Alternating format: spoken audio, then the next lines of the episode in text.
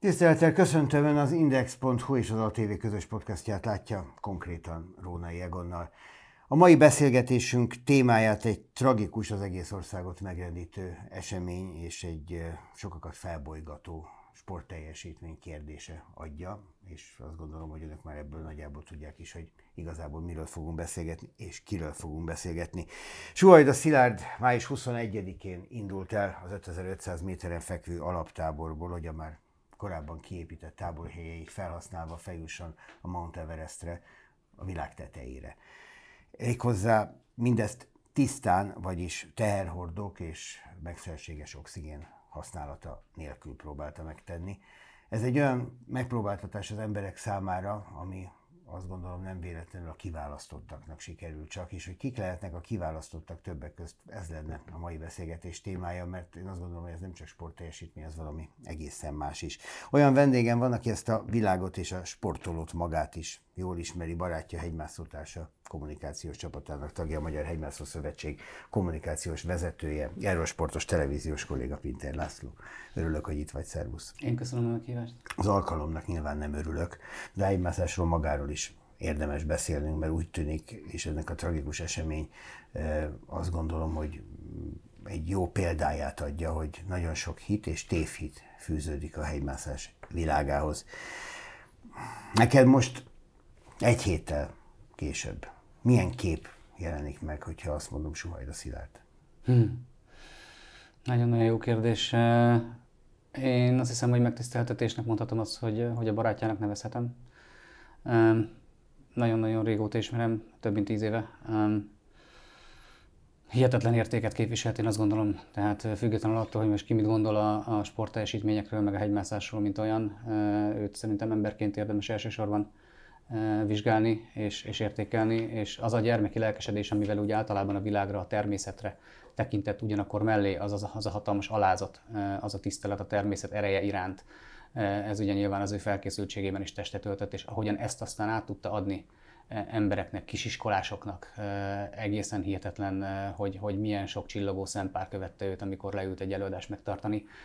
Amikor egymás mellett ültünk mondjuk egy sör fölött az asztalnál, ugyanez a lelkesedés jött belőle, és, és nagyon-nagyon hasonlóan láttuk egyébként így a, a hegymászás világát, a hegymászás fejlődési irányait, magukról, a hegyekről is nagyon-nagyon jókat lehetett vele beszélgetni, rettentően hiányozni fog.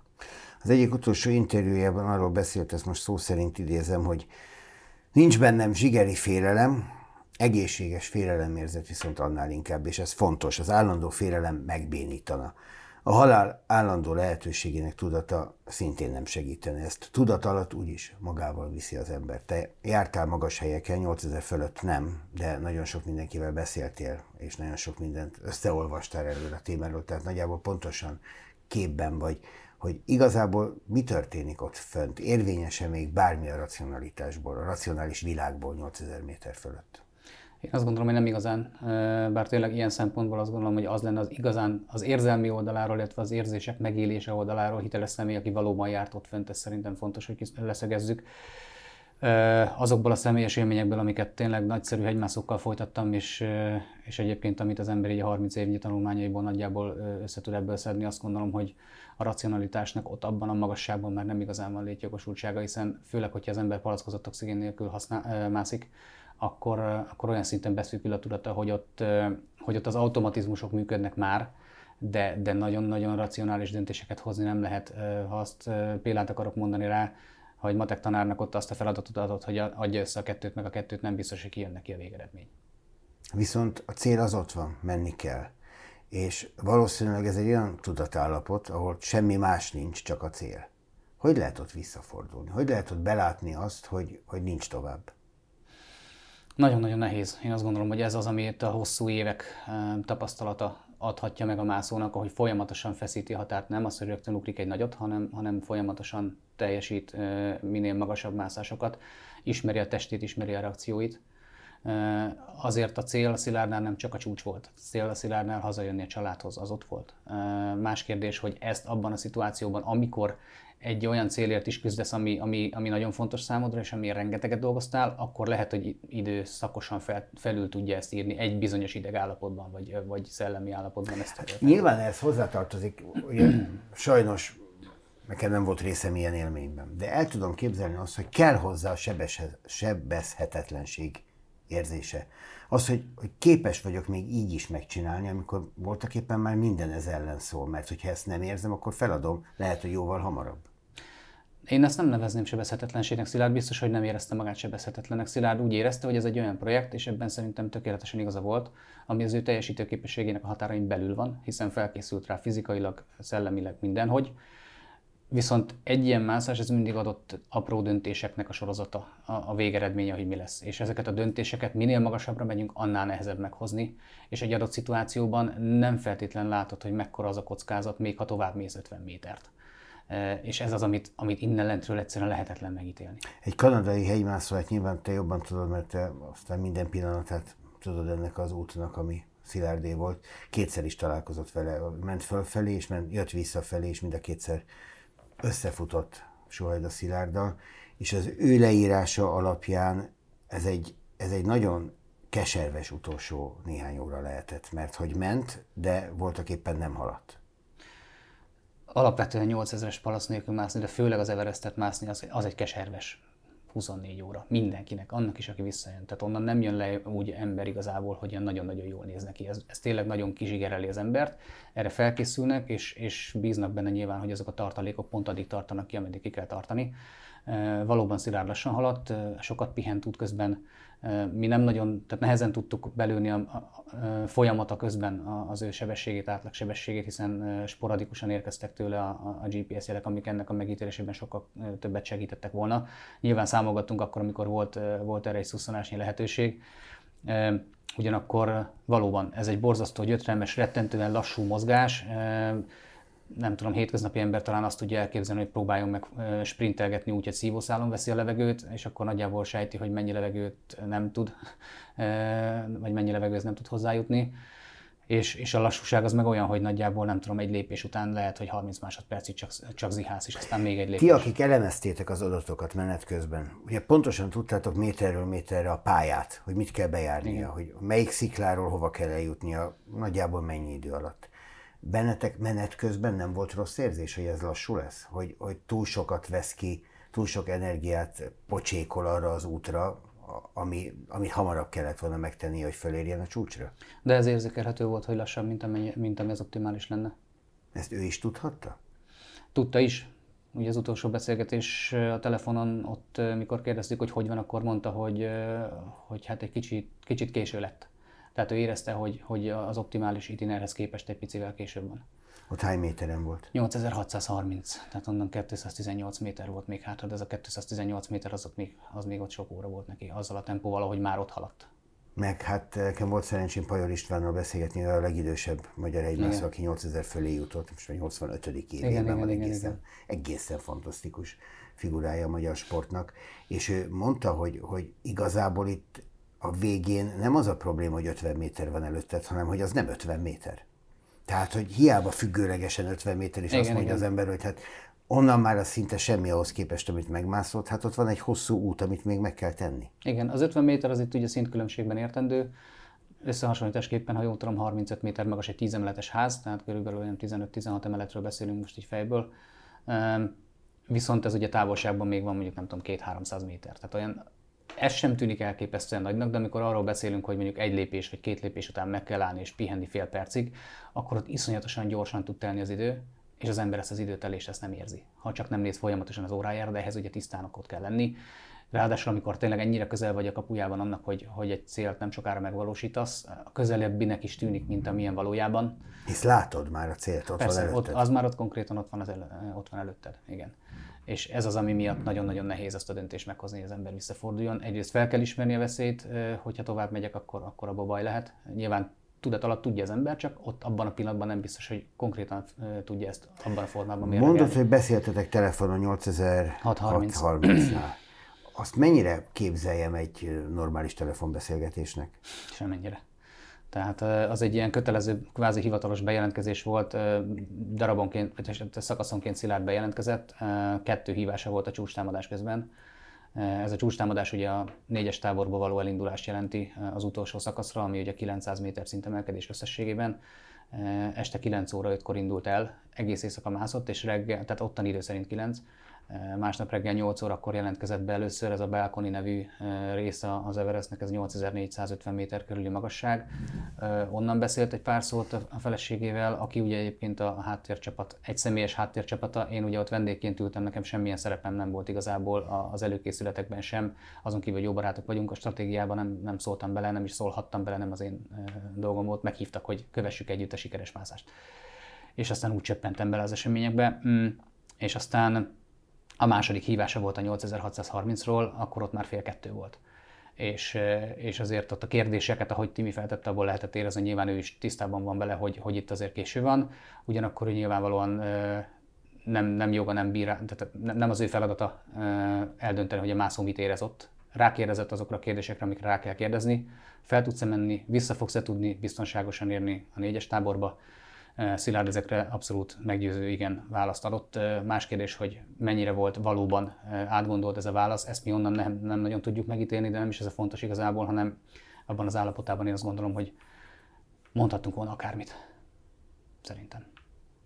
Mert hogy már annyira közel volt, igen. annyira kézzel foghatónak igen. érezte a cél elérését, igen. hogy már csak egy irányba Igen. látott. Az a helyzet, hogy igazából ugye ezeket előzetesen az ember a stratégia alapján lefekteti, hogy akkor jó, ezzel az ütemtervel fogok mászni, és akkor általában szokott lenni egy olyan, kitűzök egy visszafordulási időpontot, és akkor azt, hogyha be tudom tartani, eh, az oké, okay. ha nem tudom betartani, és van valaki, aki esetleg erre felhívja a figyelmemet, akkor az egy picivel könnyebb, ugyanakkor még mindig ott van az esély, és ez szerintem legalább 50 százalék, hogyha hiába ordít rám, hogy de ott van az időpont, akkor ő már átlendül azon a ponton, hogy ezt ezt ő már felülír... Józan belátó Igen, felülírja azzal, hogy mm. igazából hát itt vagyok, én már ezt látom. És, és Volt ilyen megállapodás egyébként uh, én a feleségével? Pont, én ezt nem, tehát ezt, ezt nem... Mi az, mi az a mondat, mi az a pillanat, mi az az időtartam, amikor nem? Ilyenről én nem tudok, és erről nem is, nem is akarok igazából hogy mondjam, konkrétumot nyilatkozni. Azt annyit tudok, hogy flexibilis volt neki nagyjából, tehát ő, ő ezt egy kicsit rugalmasabban élte meg ezt a történetet hogy hány óráig mm. lehet mászni. Viszonylag késő volt az az időpont, amit ő reálisnak tartott, hogy, hogy onnan még ezt meg lehet csinálni. Úgyhogy nem tudok ilyenről, hogy, hogy, hogy délután kettőkor vissza akart fordulni. Ő, ő azt gondolta, hogy abban a magasságban ezt meg fogja tudni jól oldani, és, és, és hogyha az a plusz egy óra kell ahhoz, hogy elérje a csúcsot, akkor azt a plusz egy órát hozzá fogja tenni, ha jók a körülmények, és egyébként tökéletes időjárás volt. Hányszor modellezted, hogy mi történhetett?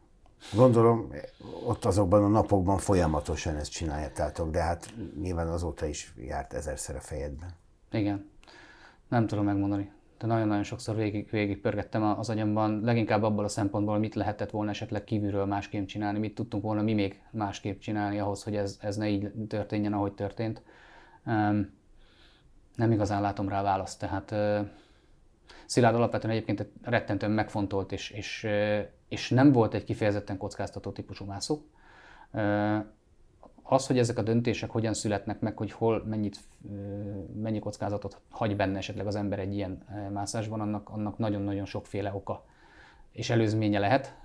Erre vannak elképzelések, hogy még mik játszhattak szerepet abban, hogy ő, hogy ő nagyon a jobbnál, jobb, tehát nem tudom, az átlagnál is jobban akarta esetleg most ezt a, ezt a csúcsokért elérni. Az? Volt értékült korábban támadások, és, és ő szerintem szeretett volna ezekre válaszolni. De ezzel, ezzel... Már miféle támadások? Az ő teljesítményét igen, megkérdőjelező igen, igen. Volt támadások? Egy, volt egy csúcsmászás, ahol, ahol, ahol néhányan nem igazán hitték azt el, hogy ő ott valóban oxigén nélkül mászott. És ugye azóta ez már bizonyította, de ez egy, ez egy olyan dolog, ami, amin az ember nehezen lép túl, hogyha érzékenyebb, és Szilárd azért egy elég érzékeny ember volt. Ugye az öt legdurvábból kettő meg volt neki a csúcsok így van, közül. Így van. A Ezek K2... ráadásul mind oxigén nélkül. Így van. Szilárd mindig oxigén nélkül mászott. Uh, ugye Broad Peak-et mászta 2014-ben, az 8051, azt hiszem.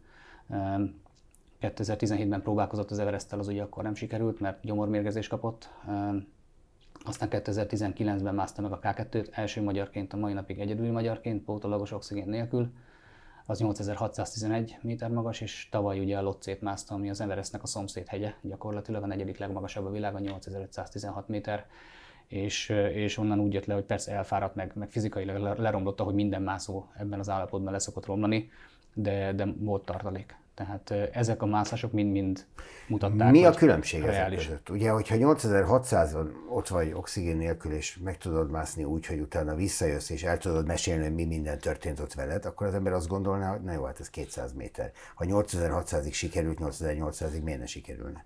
Az a helyzet, hogy ahogy haladunk fölfelé a légkörben, úgy fogy az oxigén, és az a, az a 200 méter, 8600 és a 850 között, vagy 250 méter, az, az az nagyon-nagyon nagy különbséget jelent, még, az, még a 8600-hoz képest. Plusz még fáradtál is már addig. Igen. Tehát, hogy egy olyan állapotban kapod ezt, indul, ami, ami eleve egy rossz állapot. Így van, ugye a másik, az, tehát nyilván magasabbról is indul az ember, mert a K2-n ugye igazából 7800 körül van az alatt egy picivel, talán a négyes tábor.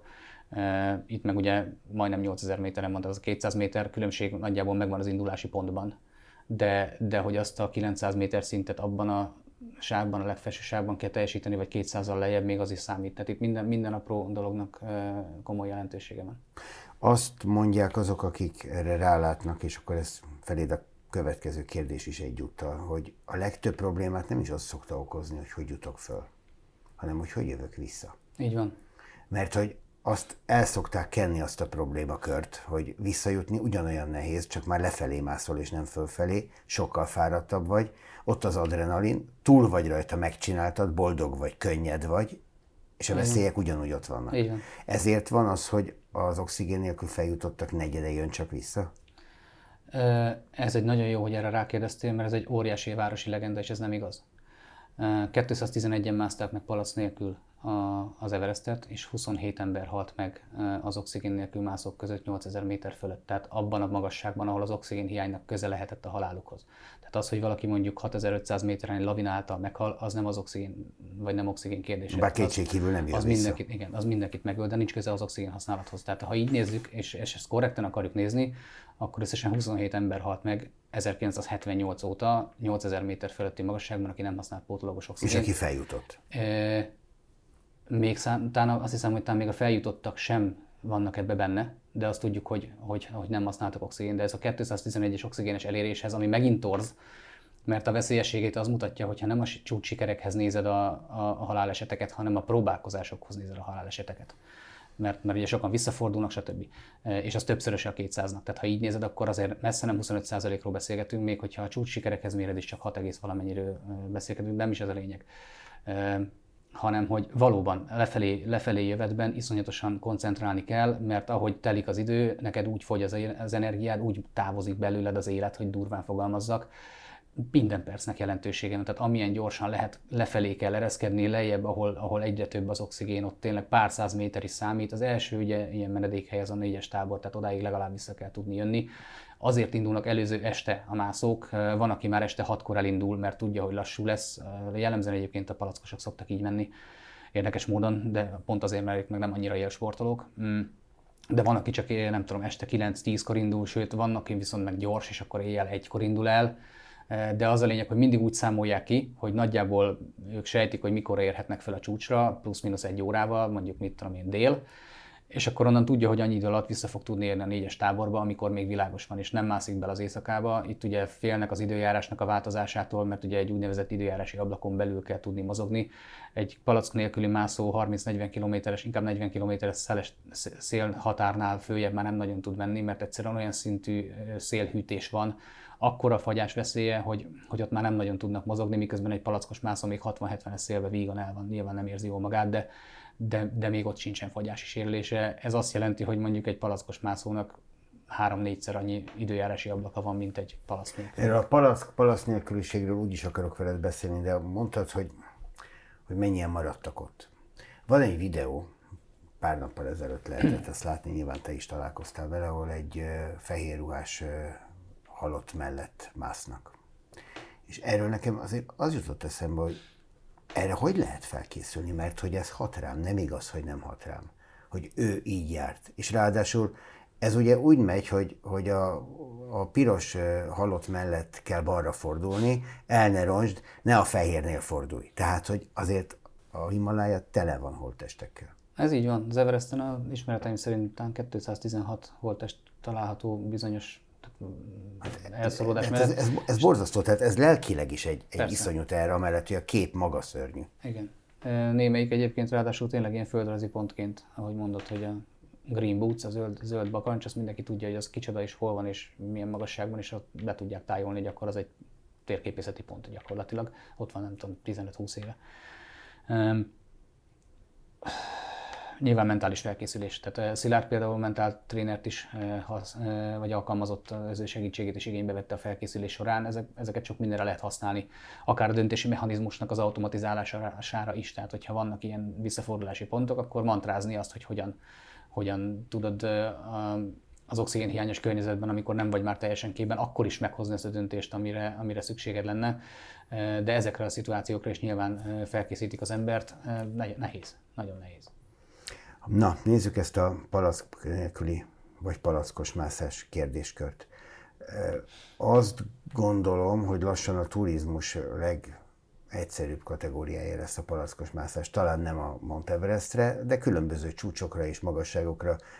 Van egy olyan érzés az emberek, hogy feltolják a, a turistát, aztán visszahozzák, előtte fotózkodás. Így megy ez nagyjából? Ennyire nem mernék sarkosan fogalmazni, bár néha szoktam, de szeretek, szeretek korrekt lenni ezzel a, ezzel a témával kapcsolatban.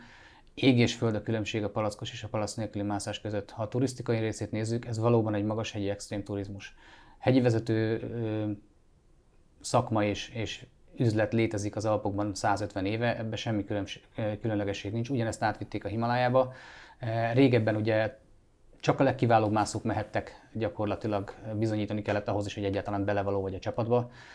Aztán kezdett átalakulni úgy ez a dolog, hogy, hogy tapasztaltabb mászók segítségével olyanok is jöttek, akik, akik annyira nem voltak kompetensek, de erősek voltak, és akkor némi segítséggel ez működött, és aztán ez egyre inkább kezdett hígulni, egyre inkább felismerték ebben az üzleti lehetőséget, és még mondjuk a 90-es évek elején egy német hegymászó, a Ralf Dujmovic, aki 14-et mászott, és csak, a, csak az Everest nincs meg neki palasz nélkül, 8 próbálta egyébként palasz nélkül megmászni az Everestet ez az úriember. Neki volt egy hegyi vezető vállalkozás, ő például azt mondta, hogy csak olyan embereket visz, akik önállóan is megállják a hegyüket a hegyen, vagy a helyüket a hegyen, és akár palasz nélkül is meg tudják mászni az Everestet. Aztán ez egy idő után nagyon durván felhigult, és most már tényleg ott tartunk, hogy gyakorlatilag ha megfelelő fizikai adottságokkal rendelkezel, és ehhez nem azt kell elképzelni, hogy valaki nem tudom, 2 óra 20-as maratont kell, hogy fusson. Kell egy jó állóképesség, fizikailag egy átlagos, tehát azt mondom, egy átlagos testfelépítésű ember mondjuk két év alatt az Everestre fel tud készülni. Szépen lassan, de akár lehet, hogy egy év alatt is megvan neki, hogy egy picivel jobb kondiba van. És elsősorban innentől kezdve már csak pénzkérdés, mert a hegymászó tudást azt ugye ahhoz, hogy önállóan tudja menni, kell nem tudom 10-15 év megszerezni, mire ezt, azt a mm. tudást felhalmozod, ami az önálló mozgáshoz szükséges. Ezt ott neked a hegyvezető adja, tehát te megvásárolod a hegymászó tudást gyakorlatilag, és nyilván nem, jó, előfordul, hogy tolnak, húznak minden, de alapvetően ott azért neked kell felmenni, és ez egy nagyon-nagyon fontos dolog. Tehát senki ne gondolja azt, hogy ez egy könnyű dolog. De az, hogy egy 8000-es megmászni nehéz, az az, az alap hegymászó teljesítmény ebből akkor lesz, hogyha a saját hegymászó tudásodat teszed bele, és ugye ez különbözteti meg Szilárdnak a stílusát a, a, a többi. A serpák, akikről annyi szó esik mostanában, ugye az ő segítségükben bízva ö, próbálták megtalálni ö, Suhajda Szilárd testét is, vagy őt magát még életben az első nekifutásnál. A serpák igazából mit tesznek hozzá a mászáshoz magához? Nagyon érdekes egyébként az is, ahogyan a serpákról vélekedünk, hiszen mindenki azt mondja, hogy hát Hilarynek is volt serpája. Más volt a szituáció még akkoriban, akkoriban jellemzően, hogy a serpák, ami egy nemzetség, tehát nem egy feladat, nem egy munka, hanem serpák, gurungok, tamangok vannak, ők nagyon jellemzően ugye hegyekbe dolgoznak, akkor ők elsősorban tehercipelésben segítettek, és ahogy jöttek az expedíciók, szereztek egymászó tudást, és lett belőlük egy-kettőből mondjuk mászótárs, mint például Hillary Tenzing de a többség akkoriban még nem volt kompetens mászó. Ez átalakult most már, főleg úgy, hogy először nyugati mászók csinálták a hegyi vezetőcégeket, ők már alkalmaztak serpákat nyilván a segítségre, és ezek a serpák szintén belenőttek gyakorlatilag a szakmába, és aztán kinőtt egy olyan generáció, amely már saját maga gondolta, hogy oké, okay, hát akkor ne a nyugatiak halásszák le a piacunkat, hanem akkor csinálunk milyen cégeket. És akkor lett egy csomó olyan ügynökség, amely most már kifejezetten serpák által alapítva csak serpák dolgoznak. Na jó, de itt azért vannak döbbenetes információk, tehát amikor azt hallom, hogy a múlt héten is jár járt a Monteveresten. Most is fölment a Monteverestre. Tehát azért vannak olyan serpák ezek szerint, akik hetente megmásszák azt, ami a világ elsőprő részének elérhetetlen álom. Ez két, két dolog kell hozzá. Az egyik nyilvánvalóan annyit mozognak a hegyen, hogy van egy nagyon durva alapfizikai kondíciójuk, másrészt van egy genetikai kiindulópont előnyük, hogy ott laknak általában 4000 méter magasan, tehát nekik jóval gyorsabb az aklimatizáció, és a harmadik az oxigén, tehát a palackozott oxigén, amit használnak. Ezáltal mm, ők azért jóval rutinosabban tudnak mozogni ezen. Az utat ismerik, mint a tenyerüket, mert nem, nem egy bonyolult történet egyébként, de de ez kell hozzá, hogy ez fizikailag lehessen bírni, és egyébként ez tökre látszik, hogy, hogy mekkora különbség van mondjuk palasz nélkül és palackkal mászni, hogy azért mondjuk oxigén nélküli mászók azok nem sorozzák a 8000-eseket egymás után. Miközben a palackos mászók ezt meg tudják tenni, mert gyakorlatilag olyat teszel a pótlólagos oxigén használatával, mint a lejjebb hoznád a hegynek a magasságát, akár hogyha nagyon sok oxigén szívsz közben, azt hiszem 8 liter per perc a maximum, amit be lehet vinni, akkor, akkor akár ilyen 6500 és 7000 méter közé le tudod hozni. Azt Jó, hát akkor ezzel azt mondod, hogy az sem egyszerű. Tehát ne, ezt, a, a, de ezt, egy ezt, átlagember számára az is kihívás lenne. Kihívás mindenképpen, tehát azt mondtam, hogy ez alapvetően az, hogy ez, ez, ez nehéz, az az alapeset, de, de messze nem olyan elérhetetlen, mint ami ennek az átlagember ezt gondolja. Ez egy nagyon-nagyon fontos dolog. Hogyha megnézed, hogy kik azok, akik feljutnak az Everestre mondjuk kereskedelmi expedíciós asszisztenciával, ott tényleg most egy 16 meg egy 17 éves kínai meg egy indiai lány jutott föl, egy tért fölött dupla amputált úriember jutott föl, tehát gyönyörű történetek vannak egyébként ezek mögött, tehát ezzel semmi baj nincsen, és egyébként tök jó, hogy létezik ez a maga, maga a szolgáltatás, mert olyan embereknek adhat olyan, olyan lehetőséget az álmuk elérésére, akiknek egyébként maguktól erre nem volna lehetősége. Más kérdés, hogy mások meg, akik tök jó pozícióban vannak, és hogyha lenne idejük kedvük rá, akkor azt a 15 évet belerakhatnák, és elérhetnék úgy a csúcsot, de ők inkább a könnyebb utat választják, és aztán eladják, hogy mekkora, mekkora sikert értek el. Tehát ez megint egy másik, másik Hát a világ tetején másik van, így is, úgy is.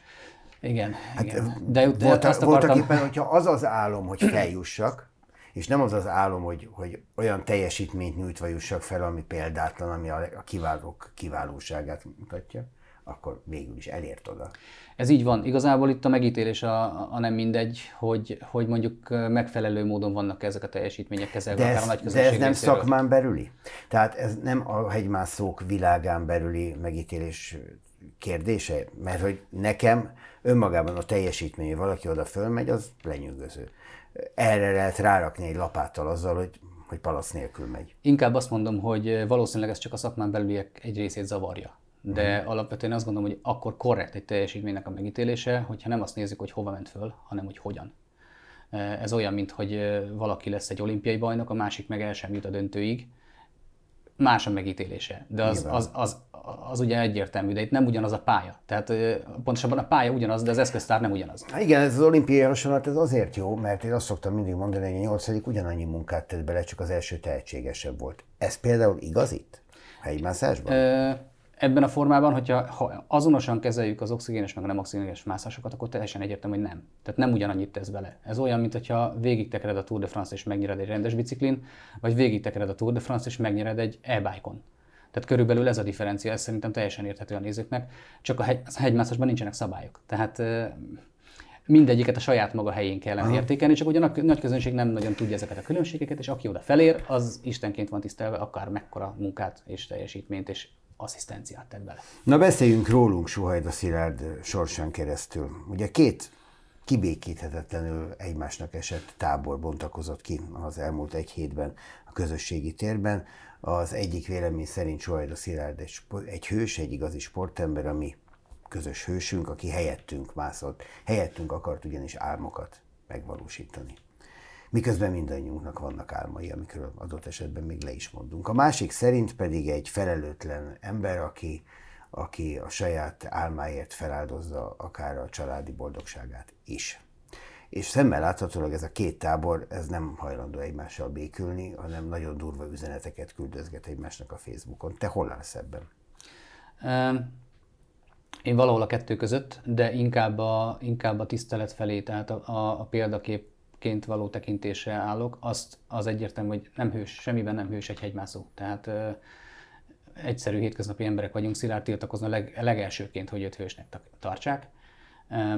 Ugyanakkor nyilván azokkal a teljesítményekkel, amiket ő letesz az asztalra, és amiket aztán elmesél másoknak, abból mások kivehetnek eh, motivációt, inspirációt, bármilyen pozitív értéket. Ehhez meg nem feltétlen kell egyébként Everestet mászni, tehát más dolgokból is lehet ezt megcsinálni, tehát ilyen szempontból annak is igaza van, aki azt mondja, hogy ettől függetlenül nem muszáj ennyire feszíteni a húrt. Szilárd egy olyan dologra vállalkozott, a saját sportjában, szenvedélyében, hobbiában a legmagasabb szintet elérni.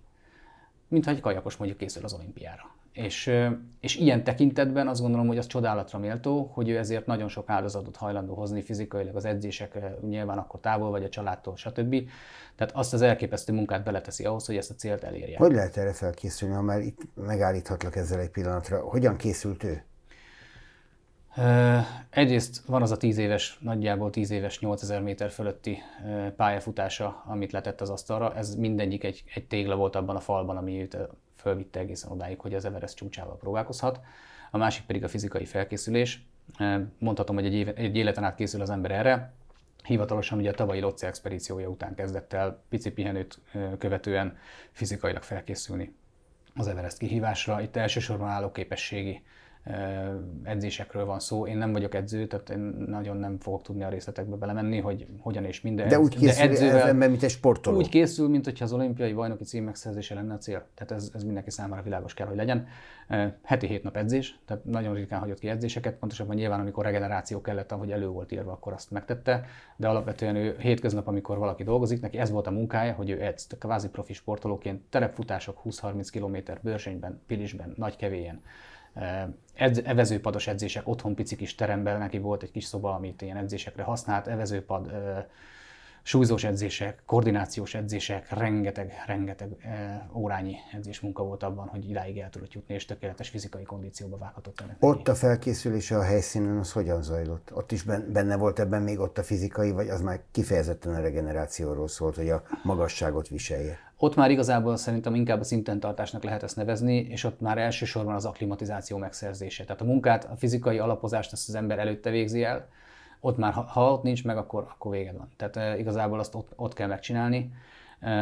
Két héttel korábban kiment, mint egyébként szokott, tehát direkt azért, hogy, hogy egy ilyen előaklimatizációt tudjon megszerezni. 4 és 5 ezer méter között mozgott, 5500-ig is fölment néha, akkor azok ilyen futó, vagy nagyon-nagyon gyorsan gyalogló, nyilván, hogyha fölfele kellett menni edzések voltak, de nevezhetjük nyugodtan terepfutásnak de azok már nem voltak olyan nagyon hosszúak, hogy neki merítse magát, hanem csak szoktassa magát a magassághoz, és aztán volt három darab aklimatizációs köre a, a, a hegyen, ami ugye már kizárólag arról szólt, hogy a, a, a szervezetét a ritka levegőhöz szoktassa. Ez mennyi idő volt összesen? Március végén utazott ki, ha jól emlékszem. De akkor két hónap. Úgyhogy nagyjából két hónap. Gyakorlatilag így van, két így hónap. Van, így van. Visszakanyarodva, ott tartottunk, hogy csak megakasztottalak, hős vagy nem, nem hős. hős. Igen, én azt gondolom, hogy nem hős, de lehet példakép, ettől függetlenül bárkinek. És én azt gondolom, hogy, hogy ez alatt a 41 év alatt, amennyit ő megélt, az alatt szerintem több értéket termelt, mint nagyon-nagyon sokan a kritikusai közül. Kérdés, hogy ezt akarja valaki látni, vagy, vagy eljut-e hozzá, vagy, vagy érti, vagy stb. Az, hogy megérteni egy hegymászónak a motivációit, erről beszélgettünk egy hegymászó újságíró barátommal, lehet, hogy nem is kell. Tehát igazából, aki, akit nem csap meg a hegy, hegyek világának a, a hívó szava, az valószínűleg nem fogja ezt igazából, akárhogy magyarázzuk, megérteni, hogy miért. Ebben inkább számomra az az elkeserítő, ahogyan, ahogyan a, a kritikákat is a, a, a, gyakorlatilag a kritikát kapja egy, egy végtelenül jó ember, aki mindent érdemel, csak ezt nem. És és, és Azért úgy, mondtam, hogy, hogy rólunk nem is beszéljünk, mert szerintem, szerintem ez a teljesítménnyel kapcsolatos kicsit féltékenységünk, kicsit irítségünk, kicsit meg nem értésünk. És így ez, ez egy ilyen gyurmaként gurul most ebben az esetben soha a szilárd irányába. Mert hogy azt a dolgot nem értjük, nem a hegyet nem értjük, akik nem értjük, mm. hanem a teljesítmény kényszerét nem értjük, hogy menni kell, hogy ezt csinálni kell. Ugye van az a mondás, hogy azért mentem fel, mert ott mm. volt.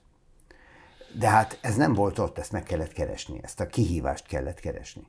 Én azt gondolom, hogy azért ehhez nem kell bonyolult nyugodtan elmélyülni dolgokba, hogy az ember ezeket, ezeket a kihívásokat más sportágokban is lássa. Tehát azért nem hiszem, hogy... Ott egy, sem szokták érteni, ne, hát tudod? Nem hiszem, hogy egy, egy, egy kajakos olimpiai bajnoki cím mögött bármilyen más motiváció lenne. Max a kockázat kisebb, ezt a részét el tudom fogadni. De alapvetően a motiváció abban, hogy abban a sportágban, amiben te mozogsz, abban a legjobb akarsz lenni, azt szerintem tök egyértelmű. Ez nem hiszem, hogy van, van mit beszélni abban is biztos vagyok, hogy a Szilárdnak ez most sikerül, akkor most 10 millió magyar örjön, hogy Persze, a mi hősünk. Ami magyar fiunk, a hősünk fölmegy. Tehát ezek, ez, ez rémászen dolognak tartom ezt a történetet. Nyilván mindenkinek megvan a maga véleménye, ezzel nincsen semmi baj szerintem minimális érzelmi empátiával vagy érzelmi intelligenciával el lehet jutni oda, hogy nem biztos, hogy ezt a véleményt le is kell írni mondjuk a közösségi médiában, de ez mindenkinek legyen Főleg saját... most nem, amikor igazából egy ember elvesztése Erről van szó. kapcsán de, fogalmazzuk igen, ezt meg. Nem az én dolgom megmondani, ki mit csináljon, de nekik sem dolguk megmondani a Szilárdnak, mit kellett volna csinálni, mivel nem értenek hozzá, és igazából szerintem ez a legnagyobb baj.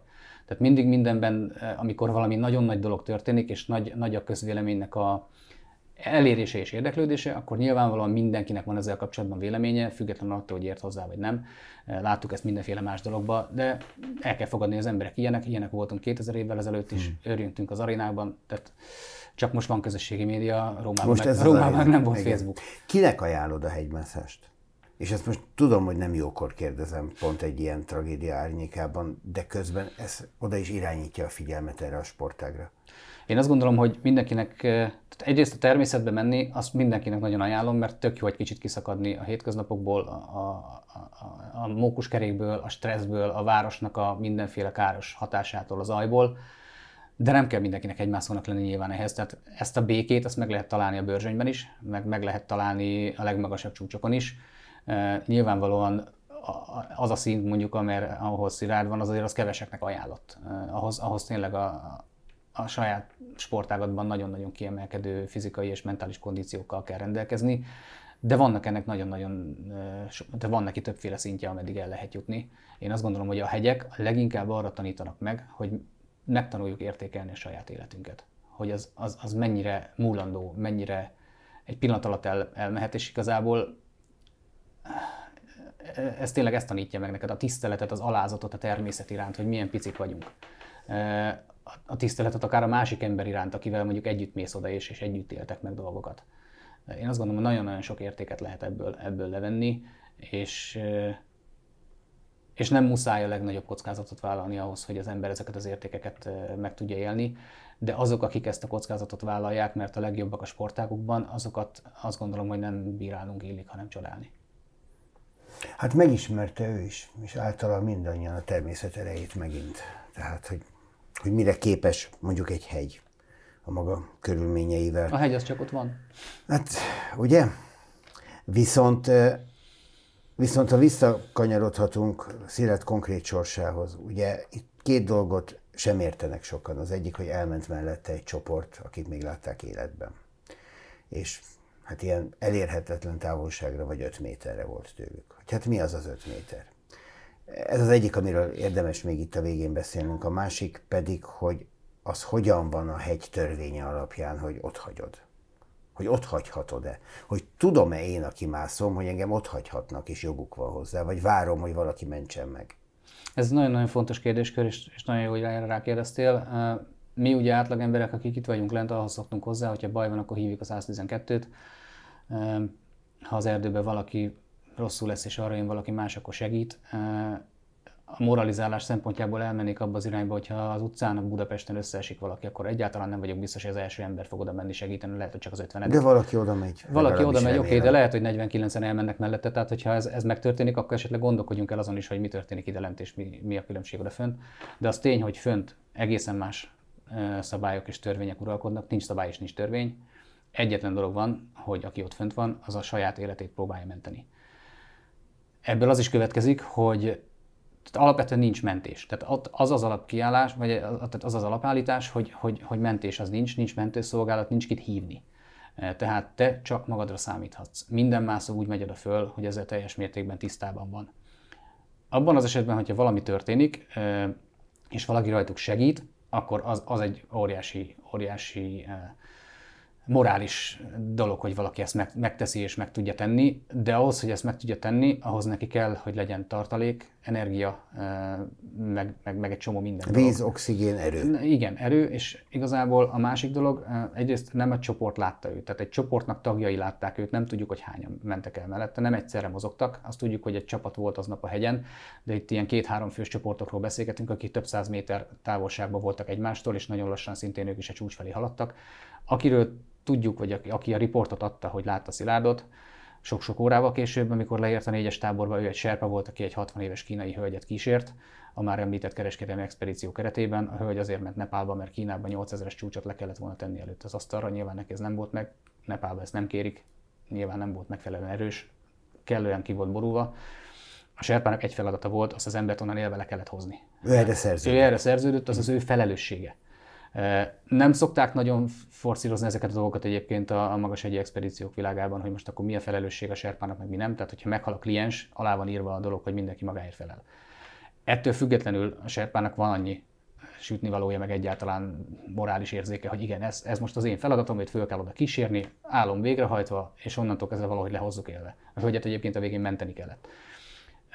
Ez az első része. Segíteni akkor tud, ha a segítendő személy olyan állapotban van, hogy mondjuk még mozgásképes. Tehát egy ember megmozdítani se tud valakit, aki nem tud mozogni. Segíteni akkor tud, ha önállóan valamilyen szinten jár, és akkor adsz neki, nem tudom, oxigént, vizet, akármi, és akkor megpróbálod letámogatni. De ugye mondom, itt támogatni már a saját kliensét kellett. A szituáció, hogy hol volt Szilárd, az nem feltétlenül 5 méterre a mászó úton, hanem picit talán messzebb, de inkább a pozíció volt a kellemetlen, mert nem volt hozzá kötve a fix kötélhez. Egy ilyen rézsutos, lejtős, sziklás terepen feküdt valószínűleg, és és on, az egy meredek rész, és annak az alja egy két kilométeres kvázi szakadékba torkolik, tehát egy, egy ilyen meredek, havas jeges sziklás hegyoldal Tehát véletlenül oda már ő elcsúszott? E, igen, valószínűleg ő oda már lecsúszhatott, vagy, vagy nem tudom, lefeküdt oda pihenni, és lehet, hogy picit közben magához, magához tért, és kicsit lejjebb csúszkált, stb. De lényeg az, hogy a serpe oda nem tudott lemenni, anélkül, hogy az életét ne tegye kockára, mert a fix kötél az nem nyújtható. Tehát valamennyi, egy, mit tudom, egy métert lehet rajta húzni, de, de Nála ugye ilyenkor nincs extra kötél, meg, meg eszköz ahhoz, hogy egy ereszkedő standot, úgynevezett ereszkedő fix pontot építsen, amiből kötéle le tudod ereszkedni, hogy biztosítva legyen. Meg hát mit is csinál utána az emberrel? Egyrészt igen, de ahhoz, hogy oda menjen is az kellett volna, hogy leköti magát a kötélről, és teljesen szabadon szólóba oda lesétál, és egy rossz lépés, és ő is zuhan le, és meghal, és ennyi volt. Tehát ez nyilvánvalóan nem várható el tőle, plusz ilyenkor ugye a mentés felmérésében, vagy a lehetőség felmérésében ez nagyjából úgy zajlik, hogy ránézel az emberre, és megállapított, hogy, hogy milyen, milyen állapotban van. Most Szilárdról leírták, hogy, hogy nem volt jó állapotban, tehát kvázi mozgásképtelen volt. Életjeleket mutatott. Igen, hát most ez, ez gyakorlatilag ezt elkönyveled, hogy az az ember az, az meghalt, érted? Tehát ez, ez egy borzasztó nehéz szituáció, de ezt ők, akik ott mozognak és ezzel napi szinten szembesülnek, ők tudják, hogy kinek és hogyan lehet segíteni. Ha lett volna körülötte még öt másik serpa, nagyon-nagyon frissen, akiknek nem kell a kliensük után menni, akkor elgondolkodhattak volna azon, hogy hogy segítsünk ezen a srácon. Eszközük még akkor sem biztos, hogy lett volna hozzá. De, de ez nem, nem elvárható. Tehát én azt gondolom, hogy ez, itt, itt semmiféle ilyen szempont. Nehéz nyilván megérteni magukat, mm. ezeket a nyers dolgokat is, de el, nem, nem, nem lehet pálcát törni felettük, hogy, hogy, hogy miért nem segít. Viszont ami fontos, és látod, ugye erre kérdeztem az előbb, hogy hányszor gondoltad végig, hányszor játszottad végig fejben, vagy akár számítógépen a, a pályát látva, hogy mi történt ahol őt látták, az már egy olyan fázis volt, ami már voltak éppen ennek az útnak az utolsó pillanata. Ez így van. Ez Tehát így van. onnan nem volt már visszaút, ahol ő ott feküdt. Onnan már nem. Tehát nyilván én inkább azt az utat próbáltam végigjárni, hogy, hogy az oda vezető utat hol lehetett volna megszakítani. És milyen módon. De erre sem igazából van Még egy dolgot hadd kérdezek, ami szintén felröppent, és igazából mondhatnám, hogy mindegy, de talán mégsem teljesen az, hogy visszaút volt már, tehát eljutott a csúcsra, vagy nem jutott fel a csúcsra. Sosem fogjuk megtudni, én azt gondolom. Én szeretném azt hinni, hogy visszaút volt, de nem tudok erre semmilyen bizonyítékot. És, Időben belefért volna? Időbe bőven persze. Tehát ahhoz képest, amikor látták, az eltelt egy egész éjszaka. Tehát benne van a pakliban, hogy ő nem tudom, este 10-11-re valamikor felért, és aztán lefele jövet beérte a baleset.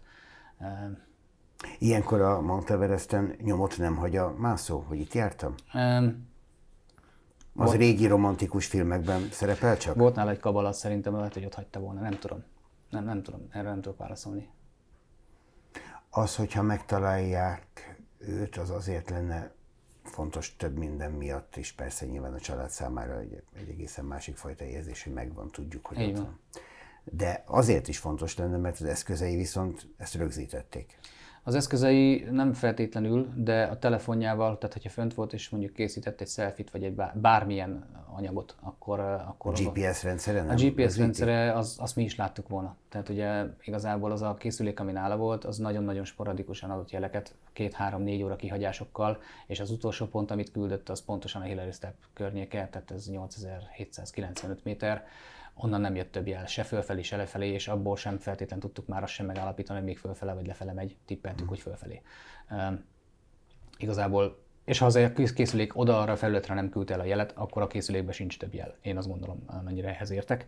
Úgyhogy maximum az, hogy ha, tényleg fönt volt, és valamelyik fényképezőgépével készített egy selfit vagy bármit, akkor, akkor lehet esetlegesen uh, arra gondolni, hogy, hogy, hogy lenne, lenne egy bizonyíték, ugyanakkor nagyon-nagyon kicsi az esély arra, hogy, hogy megtalálják egyáltalán. Úgyhogy ez nyilván, ahogy mondod, a családnak fontos, eh, leginkább egy átfeldolgozás miatt, meg egyéb jogi dolgok miatt. Hát meg, meg nyilván az emléke szempontjából sem mind egy, egy családnak, hogy, hogy tudjuk, hogy hol van, és pontosan tudjuk, hogy mi történt. Ez így van.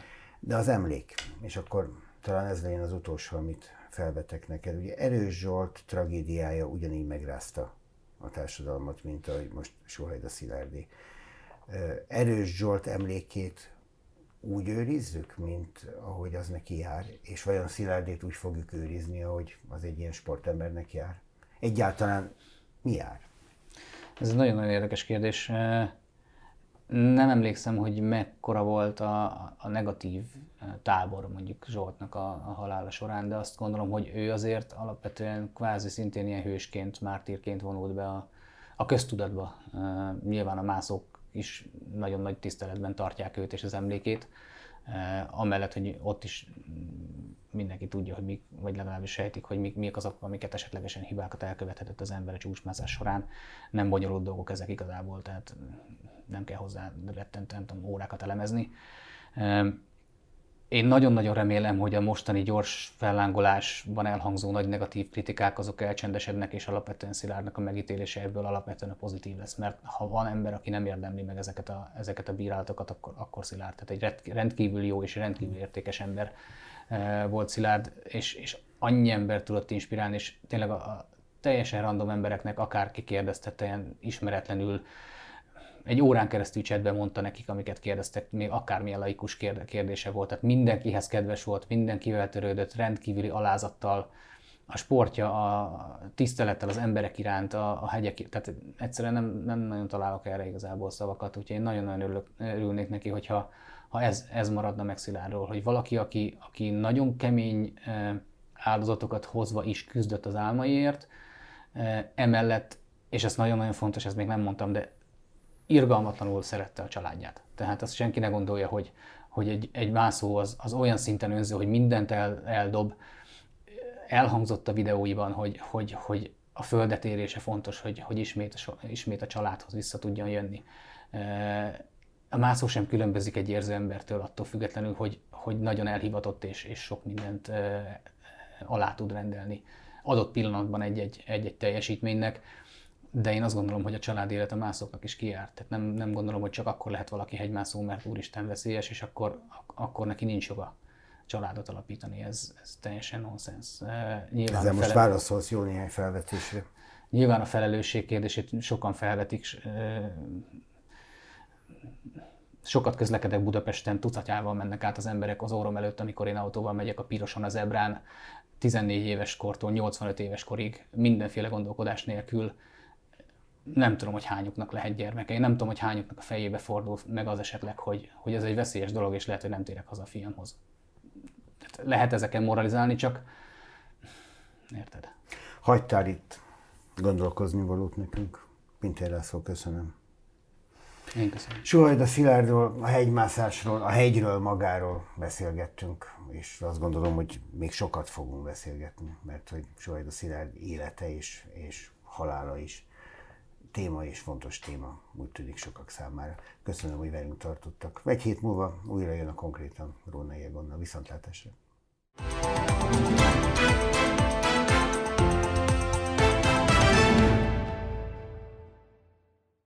A műsor a Béton partnere.